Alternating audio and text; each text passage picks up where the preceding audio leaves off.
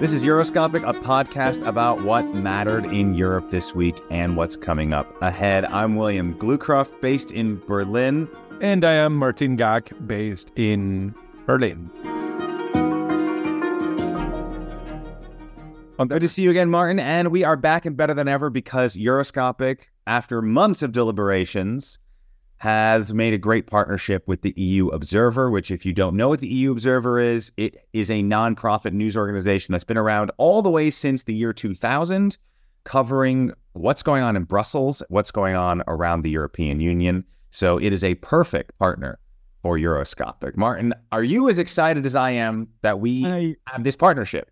I am very, very excited. I mean, I think that uh, it's not only uh, a pleasure really working with with the guys at the EUobserver, uh, but it's also really a, a remarkable resource. Uh, because as a matter of fact, I mean, the EUobserver is really covering, it's really still doing uh, old style journalism, reporting, having people go out there and and cover stories. Uh, right, and not just the and not just sort of the the inside baseball uh, bureaucracy of Brussels, but really why the sometimes difficult to understand issues in Brussels actually impacts our everyday lives all around a block of 450 million people and another several tens of millions of people in Ukraine, which is what we're going to be touching on later. Uh, we'll be talking later to uh, Nikolaj Nielsen, uh, who is a reporter and was out in Ukraine, very close to the front lines, reporting for the EUobserver. We'll be talking about his experiences uh, today is February 5th, 2024. Um, of course, by the time you hear this on your favorite podcast platform, some of the news might have changed, but we'll try to keep it as relevant as possible. So, Martin, it's been a minute. Uh, what have you been? What have you been looking at? What have you been watching? Well, I think that by and large, as everybody else, um, I have seen Ukraine fade uh, on my radar, uh, and a lot of my attention has been focused on the Middle East, um, particularly on the bombing of Gaza. Uh, but obviously, as the front continues to expand, Iraq, uh, Syria, Jordan a week ago, and possibly at the end of all of this, uh, Iran plus Yemen, of course, uh, had become really quite important. I would say almost all-encompassing in my in my news radar. Uh, and I'm particularly been interested in the way that this is sort of pouring uh, into the streets and the political systems of Europe and the US as well, uh, because it's quite clear that these things will have major impacts on the on the politics uh, on both sides of the Atlantic. What about you? Well, we're once again seeing, you know, as the U.S. steps up these tit for tat attacks against Iranian proxies, and specifically Yemen, we're once again seeing, you know, how toothless the EU is. They don't really have a position. I mean, they make political statements, of course, um, but lacking any real military muscle or security apparatus to speak of. You're once again, despite all this talk about European sovereignty and the threat or the worries about a return of Donald Trump and the need for the European Union to be more independent and take care of itself and have a position in the world that's not just one of markets and the euro and economic issues and regulation, but also have uh, you know a really hard line policy when it comes to security and military affairs that they still can't. You know, the EU doesn't really have a place here, or or have you seen have you seen other things? Have you seen anything different? Any changes from previous security crises, such as I'm thinking Libya in 2011, for example, when the French and the British uh, went in, but really needed the U.S. to do the heavy lifting on on the military side of things. No, um, no, I am not. I think that I'm I'm prone to agree with you. Uh, but there is, I think that there is a caveat there, which is that one of the things that I have detected over the last couple of months um, is actually a breakdown, really, uh, very much along party lines or ideological lines within the European Union that is actually best reflected by the way that different countries have been handling, particularly the Israel uh, Palestinian crisis, uh, Israel Hamas, if you will. I think it has one of its its most uh, remarkable moments when you have uh, Belgian and Spanish uh, heads of state uh, standing uh, essentially right against the gates of Gaza. condemning the Israeli government. And then a couple of weeks later, you had Borrell, chief foreign policy uh, man in, in Brussels, also himself Spanish, also from the Socialist Party, uh, essentially giving uh, a talk in which, uh, you know, he offers a wholesale condemnation of Israel and a demand for a two state solution. So at the same time that this is happening, I mean, you know, Germany, France, the UK, no longer in the EU, but still obviously casting a large shadow in terms of the foreign policy uh, of the EU, uh, aligning almost um, meekly with the Israeli with the Israeli position uh, at, at huge, probably at huge political cost. So. I think that what I'm seeing, which is not uh, a source of comfort at all, is that countries in the face of what is clearly a major crisis uh, that could have major effects not only in terms of the national politics but also in terms of like let's say European immigration, you know, questions about inflation because of of the possible uh, the possible uh, uh expansion of the Houthi battleground across the, the the the Red Sea. What you're seeing is that foreign policy in Europe is shifting very rapidly back towards capitals and away from Brussels. Uh, and I think that this actually emphasizes or underscores the point you just made that it's it's Brussels is quite simply lost. It does not seem to have a clear footing. It does not seem to have a clear program, uh, and certainly does not seem to have actually the muscle to you know clearly define and, and push forward its its its policy in relation to the Middle East. Yeah, it also brings up yet again this question of what even is a so-called European value, right? The EU officials, you know, they've built an entire political system on this idea of EU values, European values, Western values, liberal values, whatever kind of fill in the blank term you want to use. And what's happening in Gaza, that what Israel is doing to Gaza, just pulls the carpet under out from under uh, any idea of some kind of cohesive worldview when, as you know, you have some Europeans, European leaders, outright calling this genocide. Wake up, people. Like, this is everything that we're supposed to be fighting against, is everything we're supposed to be trying to prevent from happening again. And then you have other European officials also right in the mainstream of, of European politics, like in Germany, um, saying something very different. And then as also right, to right, point, forward, refusing, refusing and utter right. the word, right? Right. And also to also to your point, then an additional layer, of course, the sum of the or the I should say the parts of the sum of Brussels are themselves from various nation states and various political parties, each with their own unique histories and cultures. I mean, the president, the, the European Commission president, Ursula von der Leyen, is a conservative and a German, and yet is also representing the European Union. So many parts of the whole of the European Union are screaming genocide, genocide, genocide. We need to do something about this. We can't be party to this. Uh, and that puts someone like Ursula von der Leyen, uh, who has a very different sentiment, as I said, being a German and being conservative, um, it puts her very much out of step with a lot of the people that she's, or many of her colleagues as, as a as a socialist uh, acquaintance in Italy uh, put it to me a couple of weeks ago. He said, "Well, there could hardly be a worse time for Brussels to be German." I think that you know the issue here uh, is is really twofold. On the one hand, you don't need to subscribe to any particular account of what's going on in Gaza to realize that there has to be, as the Americans themselves have very clearly shown, that needs to be done, and very clearly shown that they're incapable of doing there has to be a way to rein in uh, not only an Israeli far right government, but essentially rein in an Israeli military machine uh, that is actually doing a bunch of things that seem to contravene directly European values. That on the and, and rein in a military machine that is underwritten and funded and equipped by American military might and to a lesser extent European, European. Uh, military industrial complex. The other problem that you have, and it's one that has been pointed out over and over and over, or, you know, during this these four months of war, is that the way that Europe is behaving in the Middle East undercuts uh, any possibility of really talking about, for instance, Ukraine. Uh, or making claims about, you know, Russians and Russians atrocities and Russian massacres and, and the targeting of civilians. Uh, the, the evidence right now shows something that is considerably, considerably um, darker than anything that the Russians have done. So I think that this is actually a big question uh, about where Europe stands and what their its its values uh, actually mean the discontent and the disappointment and the lack of trust uh, does not really limit itself to other countries that are on the receiving end of European preaching uh, and, and, and finger wagging, but it actually also goes to sort of the internal political market in which people stand around, uh, you know, and say, well, you know, you sell me values, you sell me human rights and civil rights and, and so on and so forth. And this is quite clearly nonsense. You don't even believe it yourself.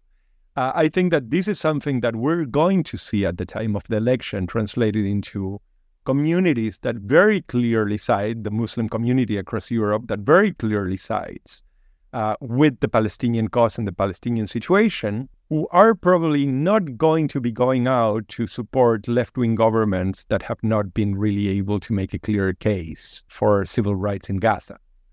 So I think that the impact will be felt greatly in the US as well, by the way. Yeah, of course. I mean, Biden, especially in a place like Michigan, which has a huge Palestinian population and an Arab population, uh, there's real talk of, uh, you know, especially in a place like the U.S., which has such a messed up electoral system where really a handful of votes in one small region or another can really turn an entire election for the whole country. Uh, this can make him very politically vulnerable. His his his position uh, on on Israel and its operations uh, in Gaza, and I think to a similar extent, albeit a very different kind of electoral system across the European Union, but to a similar extent, it's gonna we're gonna see electoral a blowback uh, as we go into 2024. Not that hypocrisy and double standards are anything new to us in the political world, um, but I I struggle to to um, think of another time when there was such a stark contrast happening simultaneously, where in 2022 through 2023, you had essentially a mea culpa or an attempt of a mea culpa from the United States and from European leaders to other parts of the world saying, "We get it. We've really messed up on on, you know, doing one thing and saying another in terms of our values, matching our interests, but we're going to try to do better now. So please join us in our fight in Ukraine because it's not just our struggle, but it's your struggle." And then Hamas attacks uh, Israel, kills a lot of civilians, and we've seen the Israeli response. And all of that has been really for nothing as the shoe goes on the other foot, as you've pointed out. You know, in a place like France, uh, the Muslim vote remains extremely, extremely relevant. And I don't think that anybody um, in the in the Macron circle or in the essentially center center right circle can possibly think uh, that they can count on their boat. Uh, they it, it's very difficult for me to actually believe that in the same way that there was a perception that the consensus was with Ukraine and against Russia, people in political systems do not see that the consensus at this point seems to be pretty clearly siding with the Palestinian position. Right, reasonable. I mean, of course, you know, I, I can only speak most authoritatively about what's going on in Germany, which is as always, a very special case. Um, but most of the protests have been uh, pro Palestinian or at least uh, against the war, looking for a ceasefire, however you want to formulate that. Um, most of the political sentiment, including in Germany, public opinion polls have shown that, that people are not in agreement with their elites' uh, lockstep or mostly lockstep uh, allegiance to the state of Israel and Israeli leaders there. Um, and so, of course, but the the easy answer, you know, you'll see in Spiegel, you'll see in Bild, you know, ger- major German publications, which these days look almost ideological, if not identically similar, are basically calling out, you know, the majority of people anti-Semites. Um, but what is more likely that all of these people are wrong, are morally wrong? All of these people are Jew-hating uh, anti-Semites, or maybe there is another case to be made that maybe uh, what the Israeli response to the Hamas attack was maybe not a great thing that we should be supporting. The other problem, as you've pointed out, about where how is what is the voter backlash going to be? You see a you see this weird bedfellow or making of bedfellows between shall we just use a broad brushstroke and call mainstream quote unquote respectable politics, not only in Germany but elsewhere, and the far right right? Because in this effort to support the state of Israel and call anything that's not full support for the state of Israel anti Semitic, you've seen an incredible increase in Islamophobia. uh, and more broadly speaking, an anti-migrant attitude. Very much positions the far right, being brought on by centrist politicians, also on the social, center left, uh, introducing, uh, you know, making stronger regulations or laws against deport or for deportation, against integration, uh, making citizenship more contingent on certain ideas of integration and assimilation. All the ideas that are from the far right. At the same time, these very same centrist mainstream politicians, however you want to call them, trying to make a case for why the public should vote against and reject the far right. It, to me, it, it's a it's both a fascinating and a terrifying moment in the development of democratic politics across uh, the European Union. Turns out that the conflicts, the wars that were headlining our last two years of life in Europe had suddenly disappeared, and people that were writing on Ukraine uh, every single week suddenly could not figure out how to spell it. And then last week, something happened in Brussels. So, Bill, do you want to bring us up to speed? Yeah, I mean, um, right. The big story that we've been, that everyone has been waiting with bated breath, uh, is the 50 billion euros for Ukraine, which is, of course, to keep its budget going. This has nothing to do with uh, armaments. It has nothing to do with the war itself. It has nothing to do with reconstruction aid, although I'm sure some of that money would go to uh, rebuilding or maintaining infrastructure in Ukraine. But this was really just essentially paying for Ukraine's budget, literally keeping the lights on in Ukraine's government um, through this war period. And the EU, I, I think rather smartly, was trying to figure out well, how do we divorce funding for Ukraine from the ups and downs of a political cycle. And they came up with this five year package of money um, that wouldn't have to be approved every year, that wouldn't need unanimous consent. It'd be a one one stop shopping. 50 billion would be then secured to go to Ukraine. And whatever happens, whoever you know wins elections in the future or doesn't win, the money is safe. Which I think is it's it's too. I wish more budgetary measures were, were were made like that, especially in the United States, which uh, where where money is so beholden to uh, the political whims of the day. But of course, Hungary is always the spoiler, uh, spoiling uh, the EU's wishes uh, is kind of a sport for Viktor Orban, the um, the head of of Hungary, uh, who is no secret to be quite Russia leaning and economically so among the European countries most beholden to European, excuse me, to Russian gas and oil. Uh, and he was essentially blocking it. Of course, and so much in the EU requires a unanimous vote, all 27 member states. Uh, he was enough to to to hold up that 50 billion, and it kept getting kicked down the line. And there were just every every day seemed like Groundhog Day. We just went through Groundhog Day a few days ago, uh, where it seemed like there's going to be another summit. There's going to be more negotiations. They're going to see if they can, you know, convince Orban of of you know giving up his opposition to the money, and and ultimately uh, in the last several days. That did finally happen. Uh, his obstacles, the, the obstacle of Viktor Orban was cleared.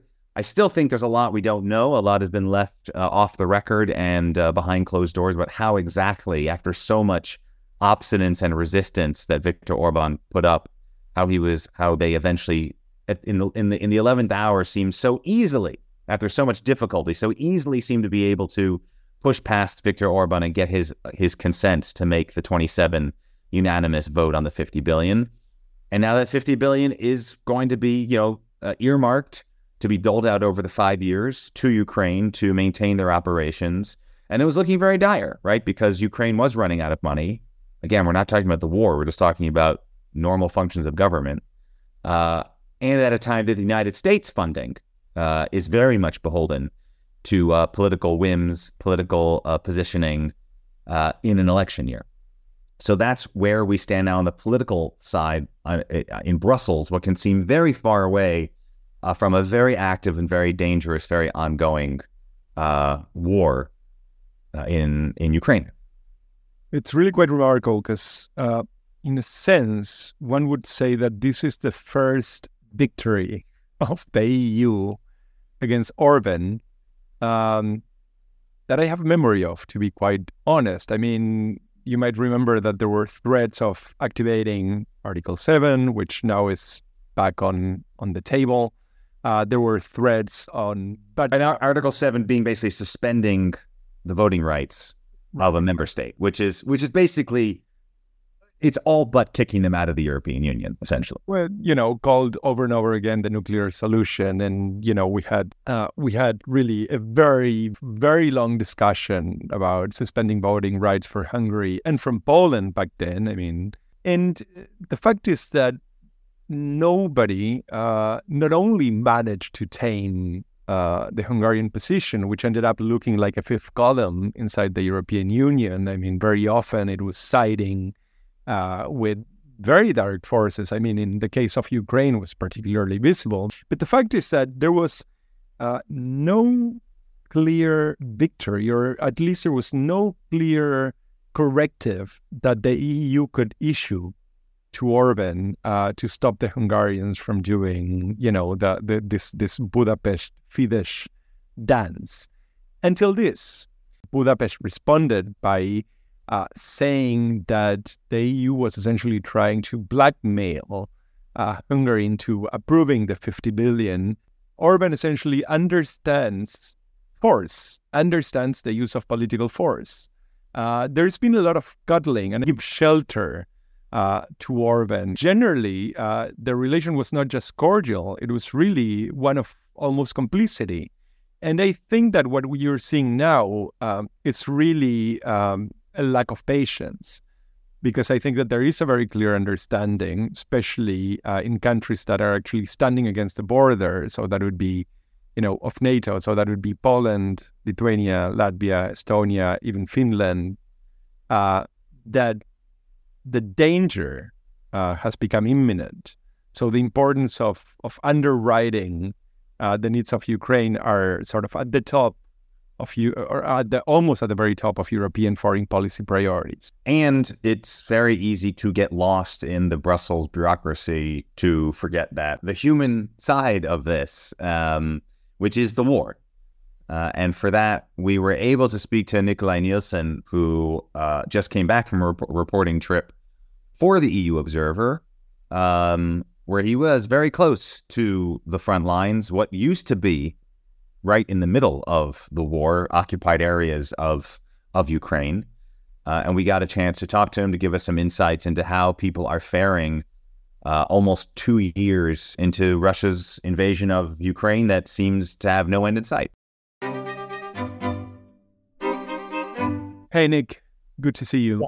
You just returned from Ukraine and you spent quite a bit of time uh, near the front lines. Um, I was in southeast Ukraine all of last week, um, where I went to villages, uh, some towns to speak to people on the ground to get their testimonies about the impact of the war on their lives. And of course, this was happening um, in the context when here in Brussels, the leaders were meeting to discuss dispersing 50 billion euros of aid to Ukraine. So, so these testimonies was sort of in the lead up to that. I, I, I so the the first place I went to uh, was last Tuesday. It was a village called Nova Horivka. It's, it's about um, 20 kilometers away from Mykolaiv. The the Russians had entered into this village in March of 2022, and they destroyed every house there. Um, when I was there, I met this woman, Natalia, who wanted to show me what was left of her home. And as we were walking down this this dirt street, there was an explosion. Uh, a mine had been detonated but this was part of a, a of a mine clearing exercise. So even two years later, uh, the mines were being cleared, and there was also the the the sounds of, uh, of ballistic missiles being fired overhead. And as we reached to the end of the street, there was this open field, and at the end of the field, there is like a um, a line of trees. And she pointed to that area, and she said, "This is where the Russian tanks had arrived." And the day was March 14th, 2022. She told me it was sunny outside. She told me they were having lunch and they were in the garden. And her son had walked out of their home. And five minutes later, the first Russian tank shell entered into their house. They were the first house to be destroyed. Uh, all the debris has since been cleared, but what's left now is um, a concrete slab foundation. Her husband, whose name was Andre, had placed two Russian tank shells onto this concrete slab. And, you know, so she's 49 years old. She's a school teacher. And I asked, well, why do you stay? And she said, well, we've lived here for 30 years. We're rebuilding our lives. This house had been built by my husband and his father. I had also met in the same village um, a 13 year old boy, Misha. He told me he loves to play football. And that, um, so I asked, well, where do you play football? I mean, there are mines everywhere. And he said, well, they'd cleared a special field so they can play football together. So before the Russians arrived, uh, the village had a population of about 400, what is it, 460 people. And today, there are fewer than 150 remain, and about 30 of them are, are children under the age of 16. What what is the what is the feel generally? You would say. I mean, is there a sense that um, there is sort of a solution to the conflict that the conflict is coming to an end? Are they so near the front line? Do they live with the sense that the war is coming back? Well, in this particular village, the the sense I got was that they're just rebuilding their lives, that they refuse to to leave, that their homes are, are there, um, and there's a strong sense of community. Um, that question about whether or not the Russians will come back was something that was addressed in another village that I met the following day in Pravdina. Um, this village um, had been occupied by the Russians for months on end. It's about 30 kilometers from the front line. It was also the site of a war crime, an atrocity committed by the Russians who had shot dead seven people, including a teenage girl. And they put their bodies in a small house and then blew it up to hide the crime. When you arrive at this village, it's surrounded by fields. And in these fields, you'll find like hundreds of um, white flags fluttering around in the wind sort of looks like cotton. But each of these flags is part of a of a, also a mine sweeping exercise to remove the, the mines. And it's in this village where these atrocities had been committed that I met uh, a 42 year old Svetlana who had lived during the, the, the occupation of the Russians. And I asked her the question you asked me. And she said she's terrified that Russians will return. And she said her husband had been injured by a cluster munition. He was in the garden by the fence speaking to the neighbor who had also been injured, and that another person had been killed was down the, the road from there. Um, and she said her mother had um, suffered a stroke because of this. So she's she's obviously frightened still. So in this, I'd spoken to the mayor of this this little town, so before the war, there were around a thousand people living there. Um, when it was liberated, there were about 180 that had remained, Svetlana being one of them. Now there's around 800 uh, there. Some of them were IDPs. But anyways, I'd spoken to the mayor, and she said, you know, their their needs are just just mind-boggling.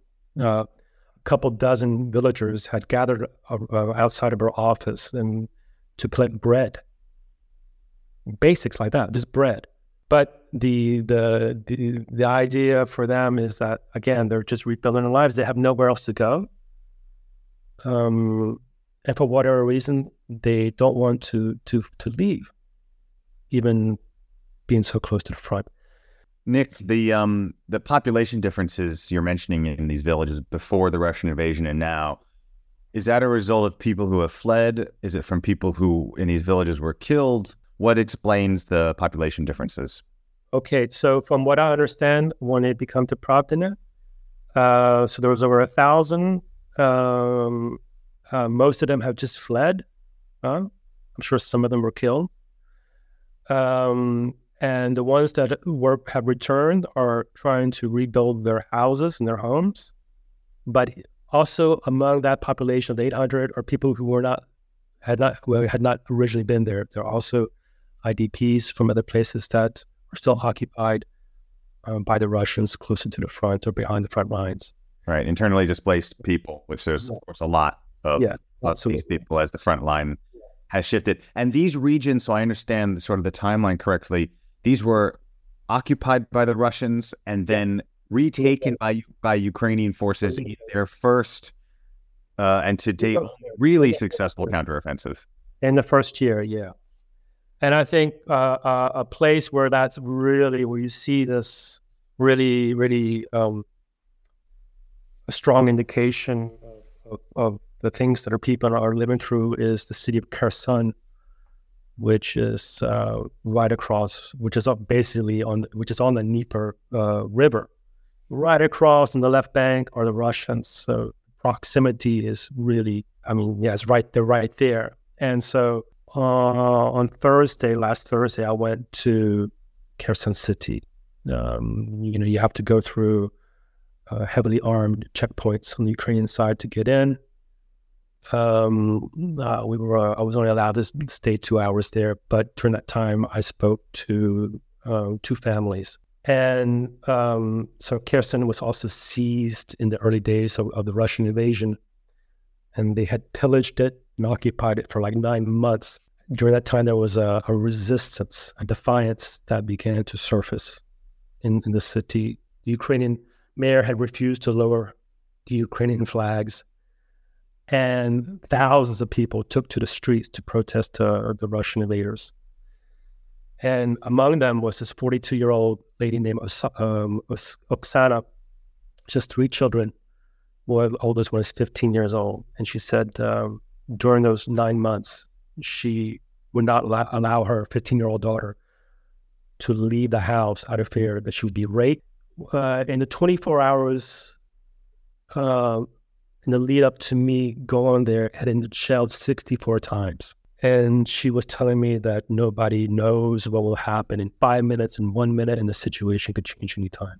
But she did say one thing. She said, after two years of war, the most critical for us is victory, for Ukraine. And um, that was a sentiment that was echoed by one of her neighbors living further up the street, the 64 year old lady, um, Olena, who was caring for her husband who was recovering from cancer. Her home had hit, been hit by shrapnel. So she was showing me some of the, damage caused by the shrapnel in, in her living room.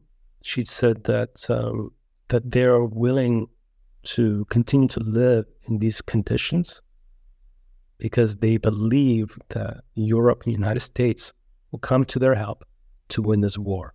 And they're willing to wait until that happens. Yeah, I mean, the, given given all the sort of political wrangling that we have seen over the last couple of months, which I'm sure it has actually, you know, reached the ears of people living at the front line. I mean, did you detect in in, a way, in any way a sense of disappointment or betrayal? I mean, a sense that the West did not stand up or sort of, you know, live up to its promises. I, I mean, I mean, like I said, I only spoke to two families uh, in Kherson City, but the but the um, the one lady, uh, well, um, Oksana, the forty two year old with the three kids, she was defiant in the sense that uh, she's convinced that uh, Ukraine will win, that the Russians will lose. And, you know, she doesn't have any guns or anything like this, but her decision not to leave to her is almost like a weapon of resistance. Um, and uh, the same thing with Olena. She was saying that they believe that European countries, the United States, will come to their help. I want to get, I definitely want to get to this idea of victory and winning in a second, but but first, I'm wondering.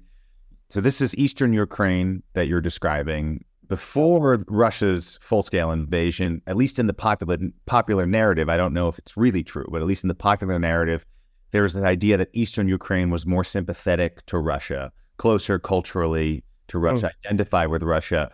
A, is that true with the people you spoke to? And B, what kind of, of change in mindset has there been as a result of these these horrific war experiences? Well but like I said, I mean, Kherson was, was seized there was a massive resistance that emerged against the Russian occupation. So if that says anything, you know, it's they're obviously not welcomed. Whatever, whatever kind of sympathies they might have had with the Russians beforehand, but they were, um, I mean, from what I understand, thousands had taken to the streets. Now, when it came to Oksana, she was saying that you know she could never, because I, mean, I asked her if she could ever forgive the Russians, and she said no. And do these, you know, you're just Kherson's, of course, a major city in Ukraine.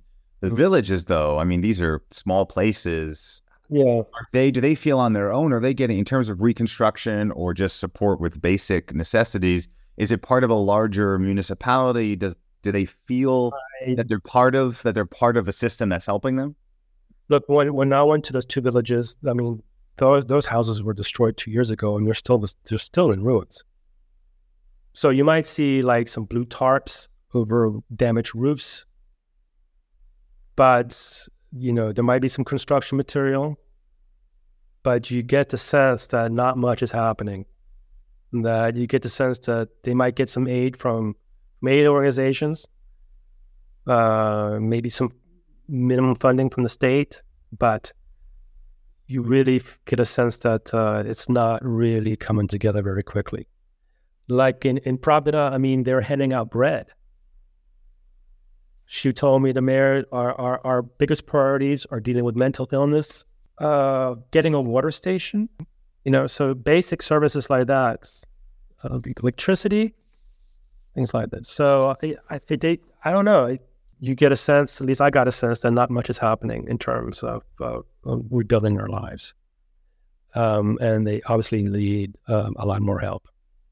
Nick, I want to ask you a question to wrap up.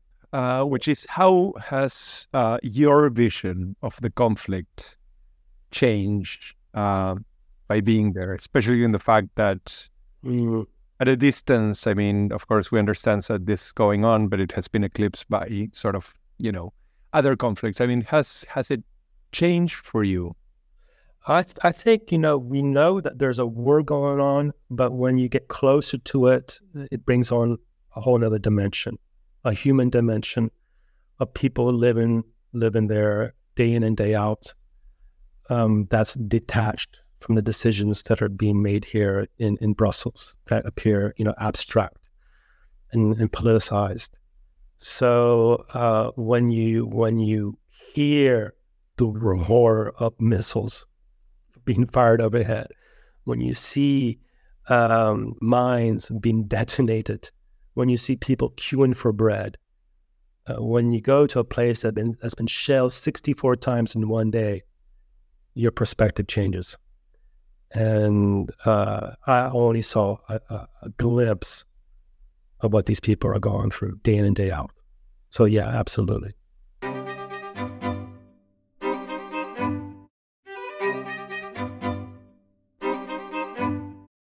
So that was Nikolaj Nielsen, reporter for EUobserver, uh, very generously giving some of his time to talk about his experiences reporting in eastern Ukraine, very close to the front line. You can get more of his reporting, his full articles at euobserver.com.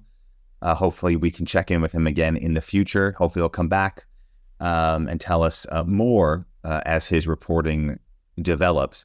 And that also brings us to the end of our first episode in partnership with the EUobserver. Uh, so we will have a lot more to come. Uh, but let's wrap up this episode with a little bit of what uh, is on our plate right now, what we're looking forward to, maybe not positively looking forward to, but at least looking ahead to uh, in the days and w- week to come, uh, since we will be coming at you on a weekly basis. Martin, over to you. Well, mostly, uh, I think that what is ahead is this lull in the confrontation with Hungary, which has sort of some rather large uh, implications. I mean, Hungary, uh, Orban, along with Meloni in Italy, are becoming centerpieces in what is an ongoing uh, development of far right forces across Europe with very clear plans for Brussels. Uh, so, the elections, the European elections in June, might bring about a wave of far right uh, groups that could end up becoming a, a majority uh, in the European Parliament for the first time in you know its history as everybody's also striking, right? At least uh, Germany is basically becoming Italy and France without the lifestyle and the better weather. um, in terms of the strike culture. Uh, we've now had multiple strikes on the regional long distance transport for the first time in a long time. Local transport strikes. Security personnel at airports are striking. Now the uh, the airport personnel are going to be striking. Um, it's a land of strikes, uh, one could say. Um, that also appears to be no end in sight. Uh, and all of these things are unfolding at a European level, even as they're unfolding at national levels. Because as you said at the top of the show, a lot of what happens in the EU always comes back to the member state capitals and what's happening at a local and regional level. What is the EU if not just a big conglomeration of of local and regional politics? A large collection of various cheeses and sausages. Uh, I'm at least good with one of those two things, and I I appreciate anybody who enjoys all those things. So it's been a pleasure. It's we'll been a pleasure. Next week, absolutely, we're gonna have next week with more of all those things we talked about. Um, for those who want more specifically on Germany, you can check out my Substack, schland.substack.com. I'm William Bluecroft. I'm Martin Gack, and goodbye. Bye.